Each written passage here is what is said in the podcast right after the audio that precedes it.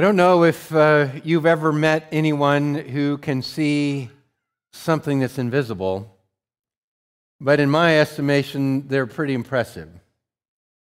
Um, they can see what's invisible in part because they know what to look for. I remember the first time a doctor tried to explain an MRI to me. And uh, sadly, it was my shoulder that the picture, uh, they took a picture of. And he would say, So, do you see this here? And I'd say, No. He'd say, Well, that, you know, shows you that this is true. I said, Oh, I don't see that either. And that was pretty much how the whole conversation went. And uh, turns out that it takes quite a bit to figure out how to read an MRI. I, yesterday, I had the uh, privilege of talking with some accountants. Uh, accountants are known for being super interesting people. the present company excluded, of course. But uh, they were talking about receivables and assets and liabilities, and then one of them wanted a with and without statement, and another one wanted a cash projection for the next year. And I mean, my eyes just glazed over. The reality is that they could see the same numbers that I see, though, and they see something different in those numbers than I see. Because they're trained to see, um, to, to read those numbers in a way that I'm not uh, trained to read them, I guess.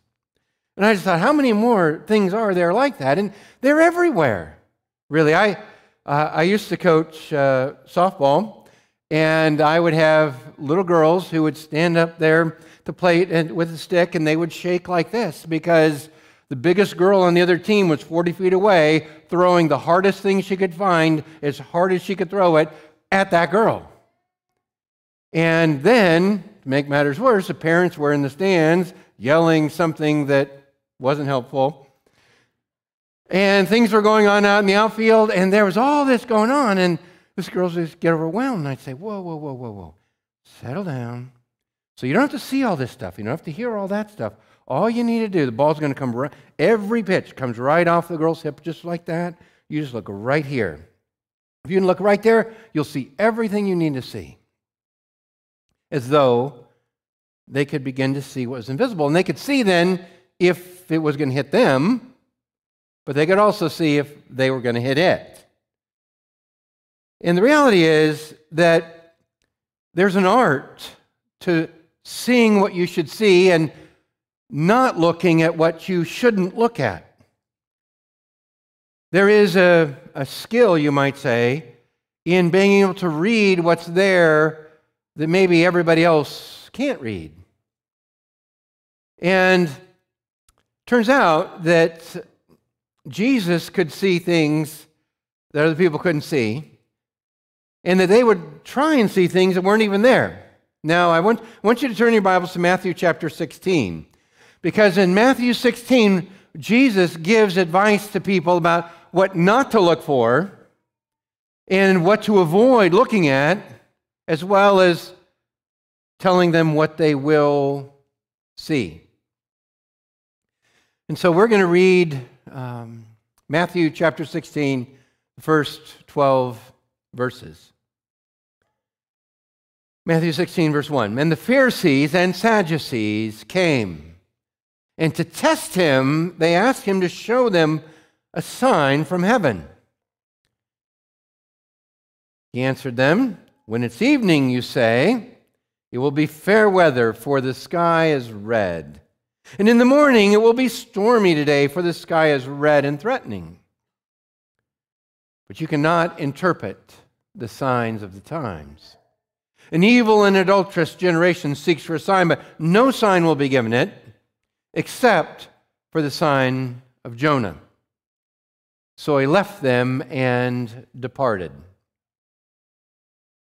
When the disciples reached the other side, they had forgotten to bring any bread. Jesus said to them, Watch and be aware of the leaven of the Pharisees and Sadducees. And they began discussing it amongst themselves, saying, We brought no bread. But Jesus, aware of this, said, Oh, you of little faith, why are you discussing among yourselves the fact you have no bread? Do you not yet perceive? Do you not remember the five loaves for the 5,000 and how many baskets you gathered? Or the seven loaves for the 4,000 and how many baskets you gathered? How is it that you fail to understand that I did not speak about bread? Beware of the leaven of the Pharisees and Sadducees. Then they understood that he did not tell them to beware of the leaven of bread, but the teaching of the Pharisees and the Sadducees. And so while the religious leaders were looking for something else. Jesus said, No, you're not going to see that. You're going to see this. And then he told his disciples, Look out because I want you to beware of seeing this because you're going to need to see something different. And so he made sure that they were able to see what was on the face of it hard to see. And so it starts out in verse 1 with the Pharisees and Sadducees coming to Jesus. Now, you, you, need to know that this is the first time in the book of Matthew that we see the Pharisees and Sadducees together. They were not friends, they were like Republicans and Democrats, you might say. It was every bit as partisan as you could imagine, only with an overt religious flavor. And they came to talk to Jesus. They came, it says, to test him and ask him to show them a sign from heaven. Now, it's important that you read that carefully. They came asking for a sign, but not a sign so that I could believe, a sign rather because I don't want to believe. They came to test Jesus and ask him for a sign like, Can you do this? Can you show me this, you know, some spectacle? Can you make lightning come down or something appear from nothing? What can you do? Show me a trick. And they were trying to test Jesus. It's been my experience, and I'm just going to share it with you, that, that most of the people who would say, no, no, no, I can't believe. I'm waiting for God to show me a sign. If anybody says that, for the most part, they, it, it's not because they need a sign, it's because they don't want to believe. They're, it's their way of keeping God at arm's length. And that's definitely the case here. That's what these religious leaders were doing.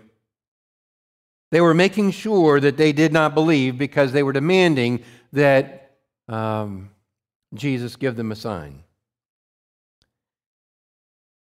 And so, as soon as they pretended to be interested and asked for a sign, Jesus became a weatherman. I don't know if you noticed that, but he said, You know what? You can tell what the weather's going to be like. If you look at the sky at night and it's red, it's going to be a good day tomorrow. If you look at the sky in the morning, it's red, it's going to be stormy. You can tell by looking, by what you look at with the sky, what the weather's going to be like. Now, I don't know if you've ever done that or if you've ever thought that, oh, it's a red sky in the evening, it's going to be nice tomorrow. That's a nice thing to be able to know. I mean, I, I grew up in Montana, and uh, this was a thing in Montana. In fact, we had a little saying that said, this is Montana. There are no oceans or bodies of water anywhere nearby, but we had a saying that said, uh, Red sky at night, sailor's delight. Red sky at morning, sailor take warning. Now, I think that's funny because there were no sailors anywhere nearby, but we knew enough to be able to look at the sky and figure out what the weather was going to be like. And that's what Jesus is telling them. It said, Can't you read the sky and know what kind of uh, weather you're going to have. Why is this so hard for you? Because you're looking for the wrong thing. They were looking for a sign, and Jesus said, There is going to be no sign. There's going to be no sign except for the sign of Jonah. Now, I suspect that giving them any other sign would have been preferable to the sign of Jonah. They probably did not like the sign of Jonah because Jonah was probably not their favorite prophet.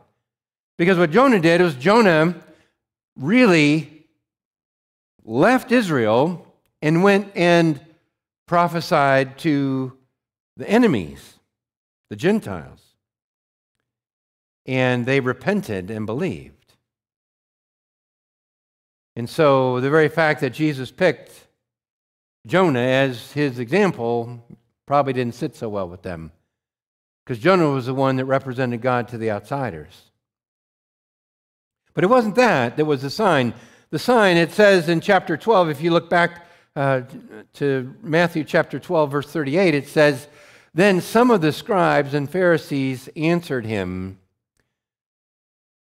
saying, Teacher, we wish to see a sign from you. So almost exactly the same request. And he answered, An evil and adulterous generation seeks for a sign. Almost the same answer. But no sign will be given it except the sign of the prophet Jonah. So Jesus is on twice now. The, the sign of the prophet Jonah. That's what you're going to get. But here in chapter 12, he tells us what the sign of Jonah is. For just as Jonah was three days and three nights in the belly of the great fish, so the Son of Man will be three days and three nights in the heart of the earth. The men of Nineveh will rise up in judgment with this generation and condemn it, for they repented at the preaching of Jonah, and behold, something greater than Jonah is here. And so here, the Pharisees and Sadducees team up to come test Jesus, ask for a sign. Jesus said, There's only going to be a sign of Jonah. You don't need to see a sign, you need to pay attention so you see the sign of Jonah. Namely, the resurrection of Jesus. That's what he's pointing at. Three days and three nights in the heart of the earth, and then he's not there anymore. Just like Jonah wasn't in the belly of the fish anymore. Same sign. You need to see that sign. So, so don't look at this, look at that.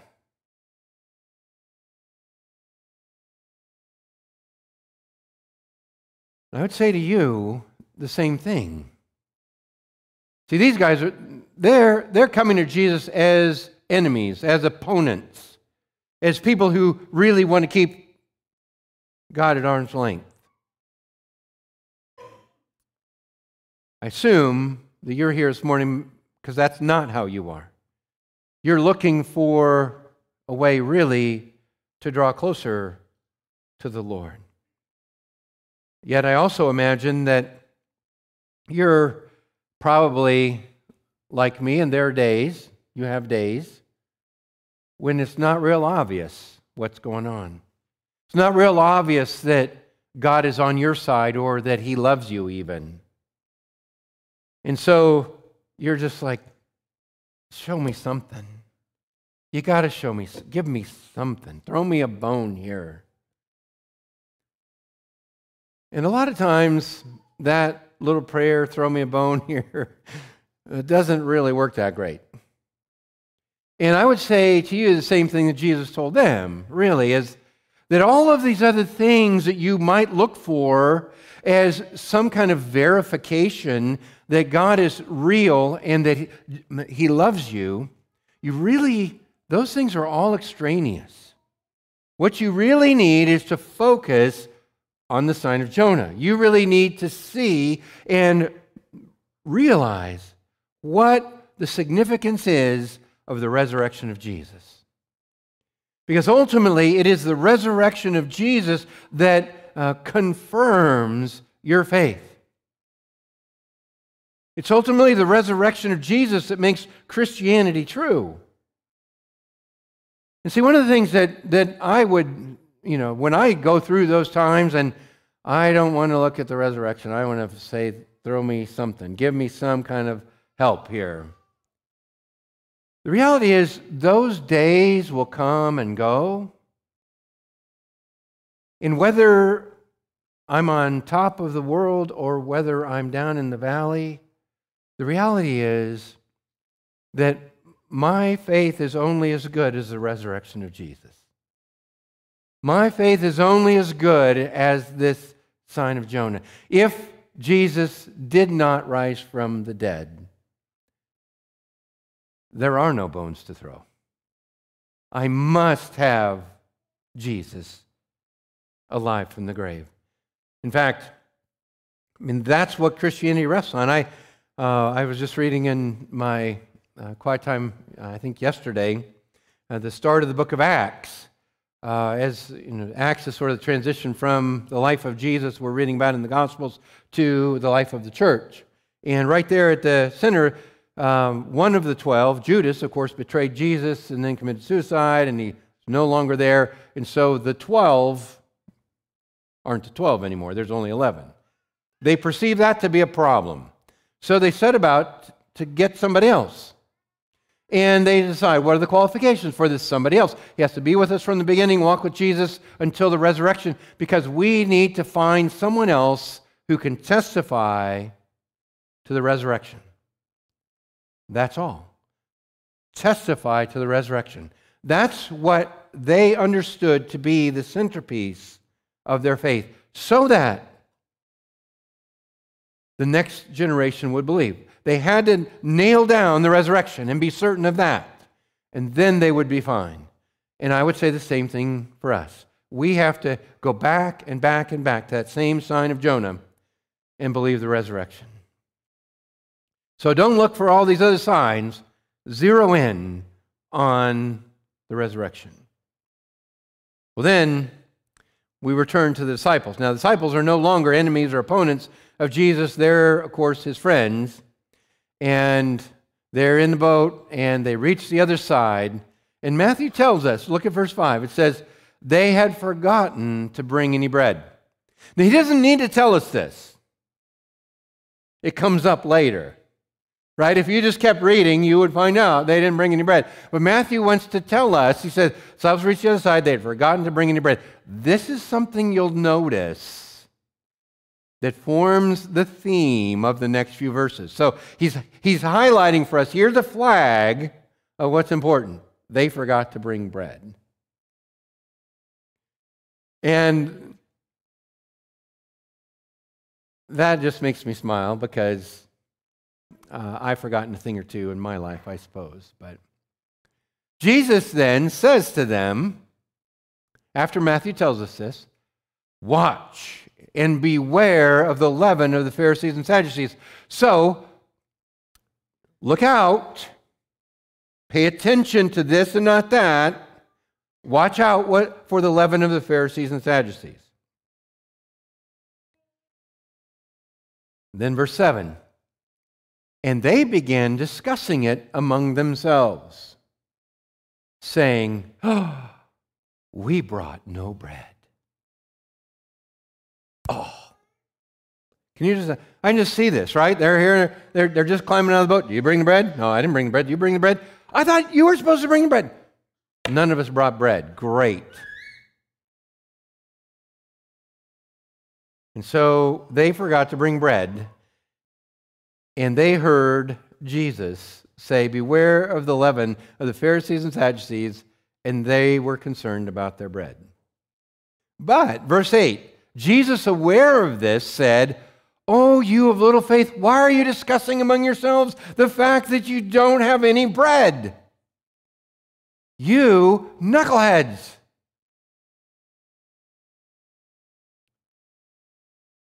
See, Jesus wasn't talking about bread, was he? But they heard him talking about bread. Now, I think, it's in, I think it's important for you to realize that we do this all the time too. You, we don't hear things like they are, we hear things like we are. We don't see the world like it is, Rather, we see the world like we are. In other words, we're all pretty preoccupied with our own selves so that we've got something going on and we hear somebody else say something and we, we interpret it a different way because of how we are and what we're thinking about. That's just important that, that, to be aware of that, that we all pretty much do that. But these guys did that too, of course. They forgot the bread. And so Jesus talked about leaven. They thought, oh, it must be talking about us. He must be pointing the finger at our failure. And I think that that's important to notice too. That they're preoccupied with their own failure. They're so preoccupied with the fact that they have let Jesus down, that they have not brought bread, that they're discussing it among themselves, saying, What's Jesus going to do now? There's no bread. It was our job to bring it, and we forgot it. What's Jesus going to do now?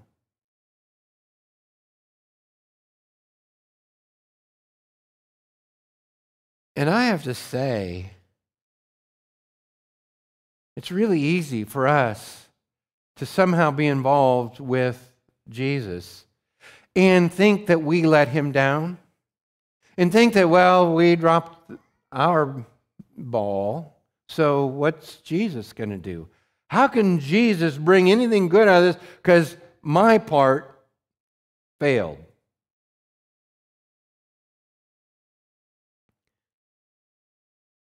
Oh, you have little faith. One of the indications that you don't have faith, or that he could accurately call you, oh, you have little faith, is that you're preoccupied with yourself. When you're preoccupied with yourself, your faith in Jesus will not be what it needs to be. And so he says, Oh, you have little faith. Do you not yet perceive? Verse 9. Do you not remember the five loaves for the 5,000 and how many baskets you gathered? Or the seven loaves for the 4,000 and how many baskets you gathered? How is it that you fail to understand that I did not speak about bread? I mean, think about this, right? Think about this. You remember, don't you? Five loaves for the 5,000. How many baskets left over? I know you didn't get much sleep. 12. Okay. Seven loaves for the 4,000. How many baskets left over? Seven. Yes. So Jesus recently fed 9,000 men plus women and children, possibly up to 20,000 people with bread. Jesus said, um, Don't you remember? I don't have a bread problem. Jesus I don't have a bread problem. Why do you think that I have a bread problem? You are completely missing the point.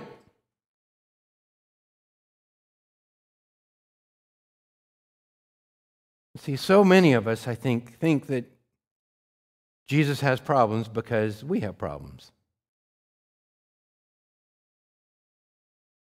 But they forgot bread, and Jesus doesn't have bread problem. Rather, and then I, I have to smile at this too. How is it that you think this is about the bread? Beware of the leaven of the Pharisees and Sadducees. Now, I'd expect Jesus, after being frustrated with them, to break it down for them a little bit, right? But he doesn't. He just says the same thing again, not even in a different way. Just beware of the leaven of the Pharisees and Sadducees. But what's changed then is he confronted them about themselves. He confronted them about their own preoccupation with their own failure. Then verse 12 says, they understood that he did not tell them to beware of the leaven of bread. I mean, I think that's hilarious. The most obvious thing ever, right? He did not tell them to beware of the leaven of bread, but of the teaching of the Pharisees and the Sadducees. So beware, really, of the teaching of the Pharisees and the Sadducees. So, what was the teaching of the Pharisees and Sadducees that they had to beware of? If he's telling you, look out for the teaching of the Pharisees and Sadducees, what was it?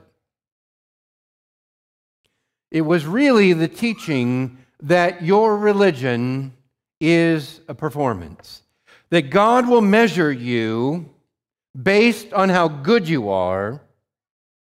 That's what their teaching was. They, in Matthew chapter 5, would pray on the street corners in loud voices so everyone would know we're praying. They would wander around town with gloomy faces so everyone would know they're fasting. It's really important to pray and to fast. So I want you to do, I want you to, um, everyone to know. There was this performance of religion. They were very much against working on the Sabbath. So much so that Jesus' disciples walk along and take some grain and eat it. Too much work. We have rules about working, you know. The religion is somehow keeping all the rules like you should. That's what they taught. Not only that, but the whole prospect that Jesus might heal someone and do good on the Sabbath was beyond them.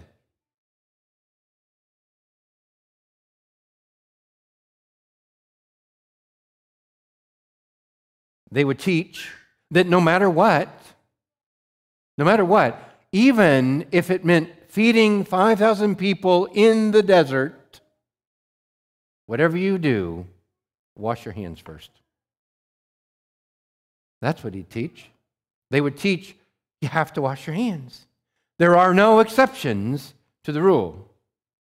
They would teach, okay, these are just by way of the confrontations Jesus had with them, that Jesus couldn't possibly be doing what Jesus was doing, but rather, he had to be casting out the demons by the prince of the demons.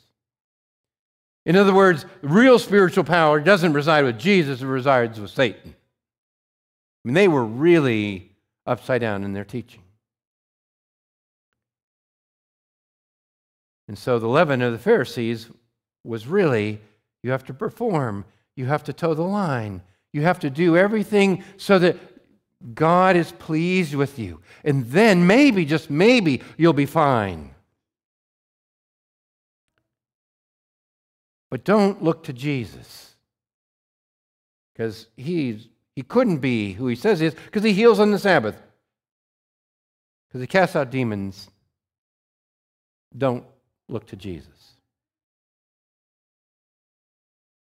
And so, this teaching of the Sadducees and Pharisees was a performance focused.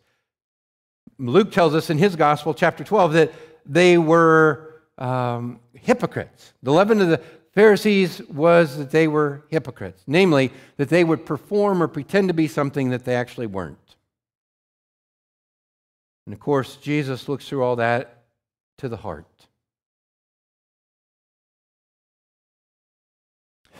And so, beware of the leaven of the Pharisees and Sadducees. Now, why would he tell his disciples that?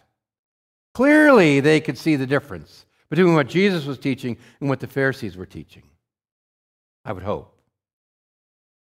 Well, I think some of it is that they fell into the same trap and they didn't recognize it. The Pharisees and Sadducees had said, You have to perform in your religion. You have to do good so God will accept you. And then what happened to the disciples? Actually, if you turn the coin over, the same thing happened to them, didn't it? They forgot to bring bread. They failed to measure up. they did not do what they were supposed to do. In other words, they failed. Now, it's one thing if you're a Pharisee and you get it all right. It's another thing if you're a Pharisee, though, you get it all wrong, isn't it? I think it's really probably, you know, we would all say, well, no, we're not Pharisees. No, we don't want to be a Pharisee. Because oh, they're, they're always bad in the Gospels for one reason. But the reality is that that same performance kind of a thing creeps into us. But not so much that we would strut around the street corners praying and saying, Everyone, look how great I am. But rather, we would do our best and then we'd be disappointed in ourselves, wouldn't we?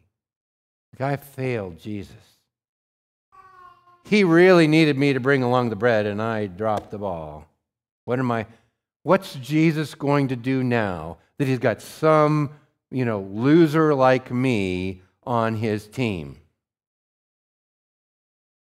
I think that's the other side, really, of the same problem, isn't it? We're trusting in ourselves. We're focusing in on ourselves, not so much that Jesus is enough, that his resurrection really is the thing. We're really saying, no, it's still kind of the same old, same old kind of a relationship or kind of religion, and I just need to do a little better than I did yesterday. Because Jesus has a bread problem that I can solve for him. And so I just want to draw you back and make sure you see what's there and don't see what's not there, that you beware or you look out for that creeping into your heart. So, what do you see when you see Jesus? Do you see someone who can do some cool stuff and hopefully he'll do something cool for you? Or is it enough for you to know that the grave is empty? And on your good days and on your bad days, the grave is empty. And the resurrection of Jesus is what you need to hang on to.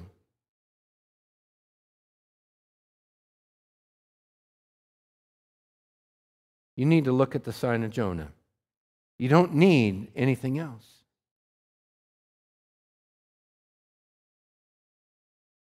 Are you looking around to see how you're measuring up? Are you looking around to see if you're doing things well enough? Are you getting sort of your self esteem from how you're stacking up with other people? Which, if you're winning, you think is good, but then when you fail, forget the bread, then it's a problem. So be careful what you're looking for. And what I really want to beg you to do is recognize, look at Jesus, see the resurrection is, is the centerpiece. That the work that Jesus has done on the cross and the uh, empty tomb, that's enough. You don't need to impress him. You can, you can make a mistake and Jesus can still win.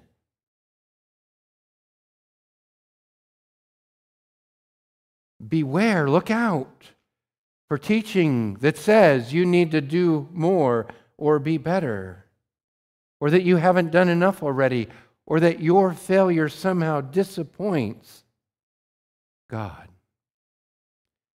because Jesus is enough.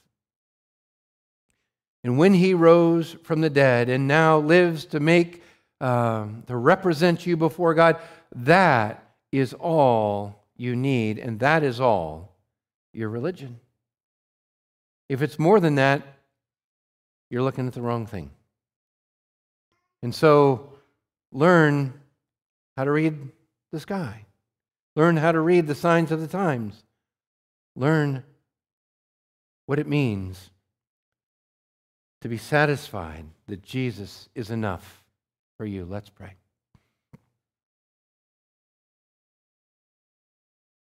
Heavenly Father, thank you for this reminder that my failure doesn't set you back. Thank you for this reminder that you have already done enough